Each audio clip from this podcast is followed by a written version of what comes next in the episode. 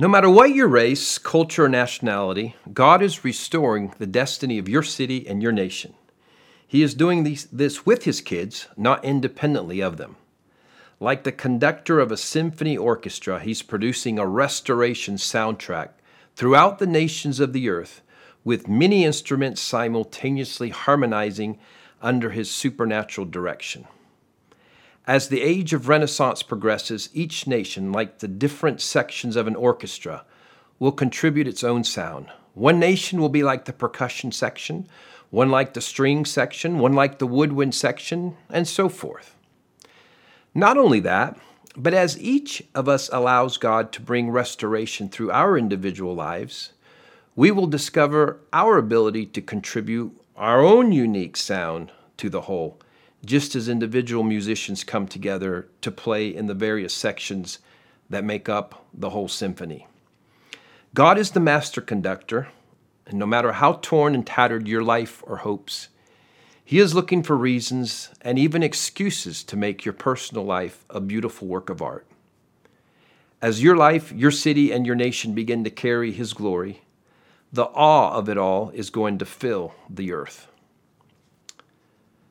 The years leading up to 2050 will be unprecedented in the advancement of God's majestic plan of restoration. To the degree that we understand what He's doing and cooperate with it, we will accelerate this advancement. God is not motivated or driven by earthly time frames. He's extremely patient with the fulfillment of His masterpiece plan because He's all about making it reflect maximum glory.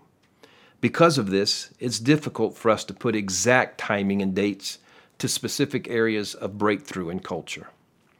As sons and daughters of God arise and express in a multitude of ways His correct narrative, His character, His beauty, His power, and His love, every temporal dynamic and time consideration will yield. Something that would normally take 10 or even 100 years to accomplish might just take a day Meanwhile, certain aspects of the era of Renaissance could take one full generation or 10 generations to accomplish. Eschatology wise, we know that we are currently in the defining third day of the last days, but this gives us hundreds of years of leeway. I believe that if we fully embrace God's plan, we can greatly hasten the fulfillment of His kingdom objectives on earth. Even as we seek to hasten matters, it is important for us to be reminded of the amazing patience of our God. This particular quality of God is one that we are grossly out of touch with, but its significance cannot be overemphasized. Because the church often overlooks this aspect of his character, many Christians have predicted that the United States and even the whole world is about to be consumed by God's holy, fiery judgments due to its sin. Yet with the Lord, a day is like a thousand years, and a thousand years is like a day. This is out of 2 Peter 3 8. The extent of his patience is beyond anything we can comprehend in our mental grid, sometimes to our chagrin, and let me further explain. Hopefully, all of us would agree that the practices like polygamy and slavery are totally outside the clearly expressed will of God. No minister today who would preach either of these or be in support of these practices or participate in them in any way would be considered anything other than a heretic or a cult leader. However, we see that God's best friends in the Old Testament, Abraham and David, were polygamists and seemingly slaveholders as well.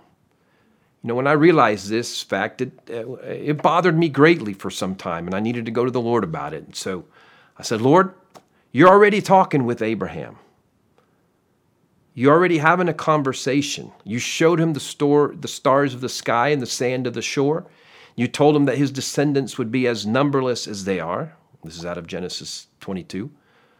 Since you're already talking to him, why didn't you just add, hey, by the way, Abe, one wife only? Wouldn't that have been wise, Lord? There might have even been peace in the Middle East now if you had done that. So why didn't you just tell him?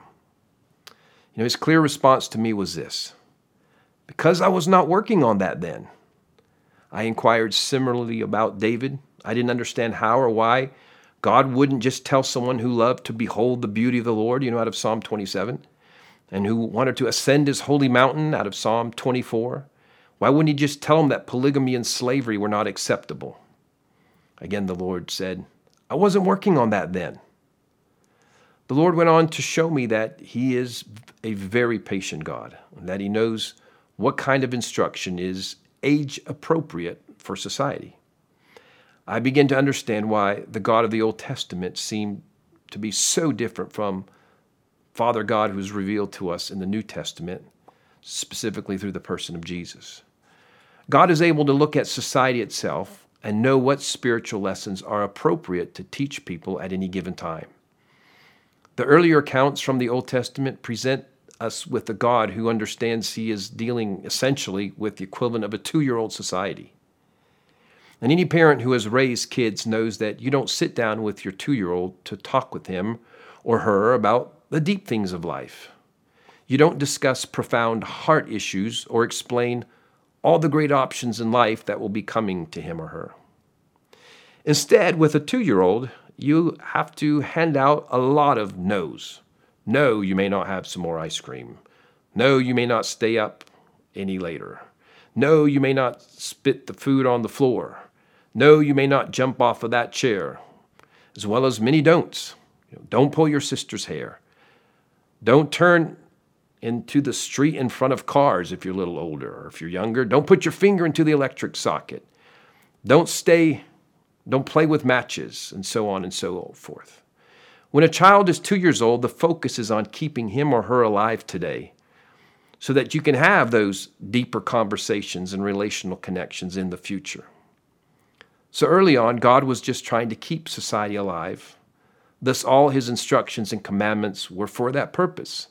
Similar to how parents of young children might come across to others as very negative and rules obsessed because they constantly need to correct and protect their children, so our perception of God from the Old Testament is often skewed because we do not properly understand that He was dealing with very childish people, spiritually speaking.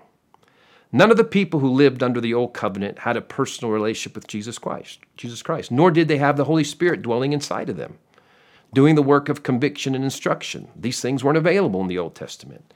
It really is hard to imagine such a world with no internal teacher. By New Testament days, God's best friends from the Old Testament would not even have qualified for church leadership. Paul the Apostle laid out the new standard. Any man who wanted to be a church leader needed to be, quote, the husband of one wife, Titus 1, verse 6. Interestingly, no new written set of laws had been given in between the two testaments. Yet somehow much of society was aware that having only one wife was now the standard. By this point, society had matured to about the level of a 12 year old. However, when Paul was still saying things like, if you are a slave, serve your master well, and if you own slaves, treat them right, that's out of Ephesians 6, verses 5 through 9 if Paul were to show up preaching that stuff now, he would be run out of town by any of the 30,000 plus Christian denominations that currently exist. Furthermore, he would not be received by our society. Society itself has grown up enough in an understanding of God's knowledge that polygamy and slavery have been almost completely rejected, a fact that I will talk more about shortly. Knowledge of God's ways is progressively filling the earth even though many people don't realize that this knowledge comes from Him. It is also quite apparent that sexism was still quite prevalent in New Testament times, despite the gender inclusive example that Jesus himself set. Mary and Martha frequently interacted with him and were really his closest friends. Yet when the gospel recorders wrote about Jesus and his ministry, they were more likely to mention the male figures by name while the women were referred to in general terms often. They would write about what happened to Zacchaeus and Nicodemus, then talk about a woman who had a flow of blood, you know, Matthew 9:20, or a woman of Samaria, John 4, 7. they were still figuring out that Jesus viewed women as equal to men in value and call. Even today, sexism is more likely to occur in the church than in our society. This is an example of how the knowledge of God can advance in the general culture beyond the point where it has advanced in the church. The point of all this is to illustrate the incredible patience of God. From Genesis 2:24, the standard was laid out, you know that a man shall leave his father and a mother and is joined to his one wife, and they will become one flesh. God didn't include this standard in the 10 commandments, but waited for man to connect the dots, so to speak, and figure it out. Neither was slavery or sexism or racism banned in the Ten Commandments. God instructed on these matters in other ways in the scriptures, and then he had the patience to allow us to figure out what he did not specifically command. Because of the progressive growing up of society, it is now a reality that the average citizen on earth has an understanding of certain matters of right and wrong that even God's closest friends had not yet figured out in the early days of the Old Testament. Therefore, as we progress in these Renaissance days, it becomes imperative that we learn to synchronize what we think God should be working on in society with what He is actually working on. We can be overzealous about matters that He has not yet placed on His do next list, making us out of sync with the unfolding of His grace in the world. I believe that much of the church in America is, is often in an overzealous place for instance, many believers are sure that God is barely restraining himself from commanding fire and brimstone to fall on the gay community because we wrongly perceive that such judgment is his next priority. I believe that he is much more concerned about the lack of unconditional love among his children than whether society gets it clear that, quote, being gay is wrong. The Pharisees of Jesus' day had the same clash with Jesus and his priorities for their time in history. They hated the fact that he was a friend of sinners. You'll see that in Luke chapter 7. He wasn't just a minister to sinners, he was a friend of sinners. You don't become a friend of sinners by continually telling them about their sin. And Jesus' lack of denunciation of their wrongdoing is what we can imagine really bothered the Pharisees. They told Jesus, in effect, It looks like you are condoning sin. You hang out with alcoholics, pimps, prostitutes, and other sinners. How are they going to know that what they are doing is wrong if you keep just hanging out with them and making them feel comfortable? It seems that at one point, the Pharisees set up a woman to be caught in the act of adultery and brought her to Jesus so that he would have to make a clear declaration about his stance on sin. See, Pharisees then and now always want to know your stance on sin. They laid a trap for this friend of sinners, thinking that he would have no choice but to say, Yes, she is guilty under the law, let her be stoned. The hypocrisy of the Pharisees is, of course, grossly apparent in the fact that the man who had committed adultery with the woman was not also brought into the scene for condemnation.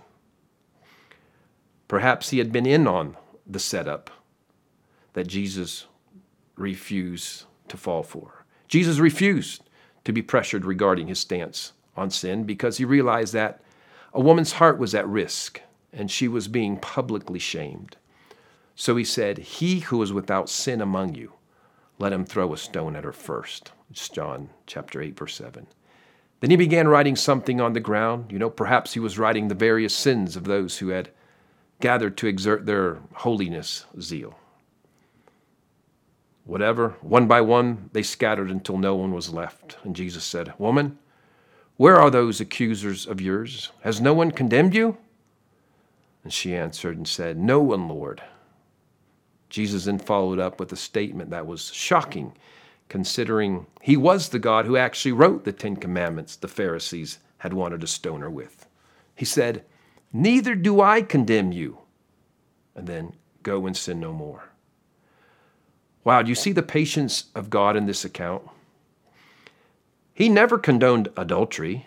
However, the most important thing was not that this woman understand that adultery was wrong. It was more important for her to see a religious leader driving off all her malicious accusers.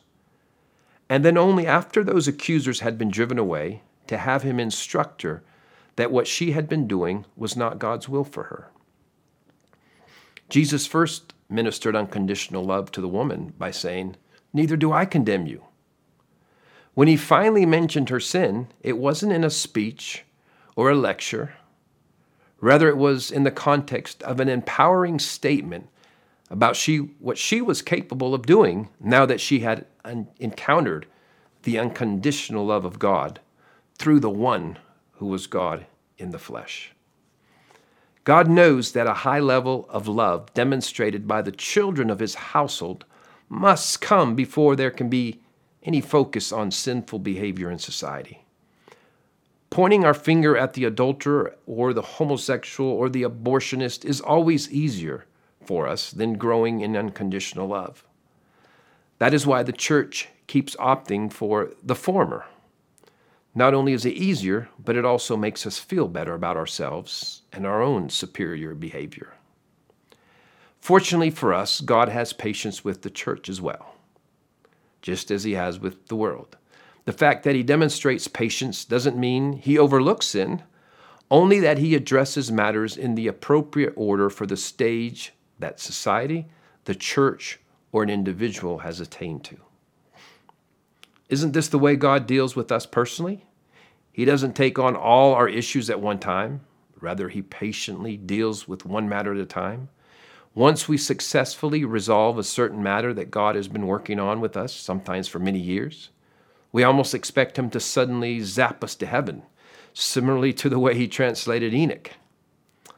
But to our surprise, He then says, Okay, let's move on to the next thing.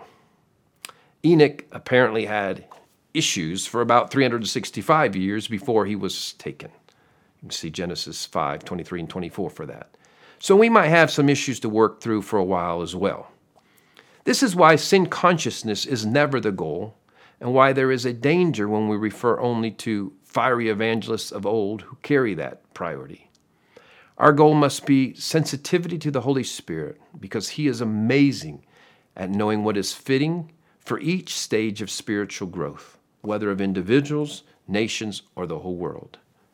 For example, to me, it's plain to see that a significant signal from heaven was received by society some years ago when all of a sudden everyone seemed to know that the sex slave trade was just not acceptable for society at our stage of development. Now it seems everyone is aware of the issue, and many people are doing something to remove this cancer of society and this is whether they're believers or not. Not only is the church on it, Hollywood is on it, star athletes are on it, the government's on it, everybody seems to be on it in some way. The collective consciousness of society has been triggered by this specific revelation of the knowledge of God, and it is time to deal with this horrible reality. Additionally, at some point, the connection between pornography and the sex slave trade will be conclusively established and then society will start rejecting pornography on a wide scale as well. Evils such as sex slavery and pornography have always been wrong, but in His patience, God has let us connect the dots that He laid out in the scriptures and that He has been communicating to society over generations. Note that apart from any new commandment, the Apostle Paul was led by the Holy Spirit to connect the dots of the Old Testament and to communicate to the church. You know what? Polygamy has never been okay. Now, more recently, the church and society have had similar moments in regard to the issues of slavery, sexism, and racism. And they've rejected these sins not because someone clearly called them sins, but because the love of God continued to be poured out on the world, and his ways began to be absorbed even by those who still rejected him. In this Renaissance era, we are all going to grow significantly in our knowledge of the nuances of God's character and of the ways in which He thinks and reasons. Every one of us has a role in properly revealing the beauty of who He is and how He is. But first, we have to begin by really seeing Him ourselves. There is no greater pursuit than to see and know our God in a more intimate way. I encourage you to discover Him and champion Him. Be convinced of His hope filled storyline and run to find your place in it. Heaven on earth awaits your participation. God thought of you in eternity and caused you to be born on earth in this generation for such a time as this. Again, no matter what your color, age, gender, level of education, amount of wealth, or status in life, God has given you something with which you can shine in a reflection of His glory. Moses had a stick, David had a stone. You've been given something specific that can be used to bring fame to God on earth and to display the truth about how good He is. There is some nuanced knowledge of who He is and how He is that you were designed to carry, an Isaiah 60 aspect of God's glory that He's given you to arise and shine with. May you discover that glory and rise like the noonday sun.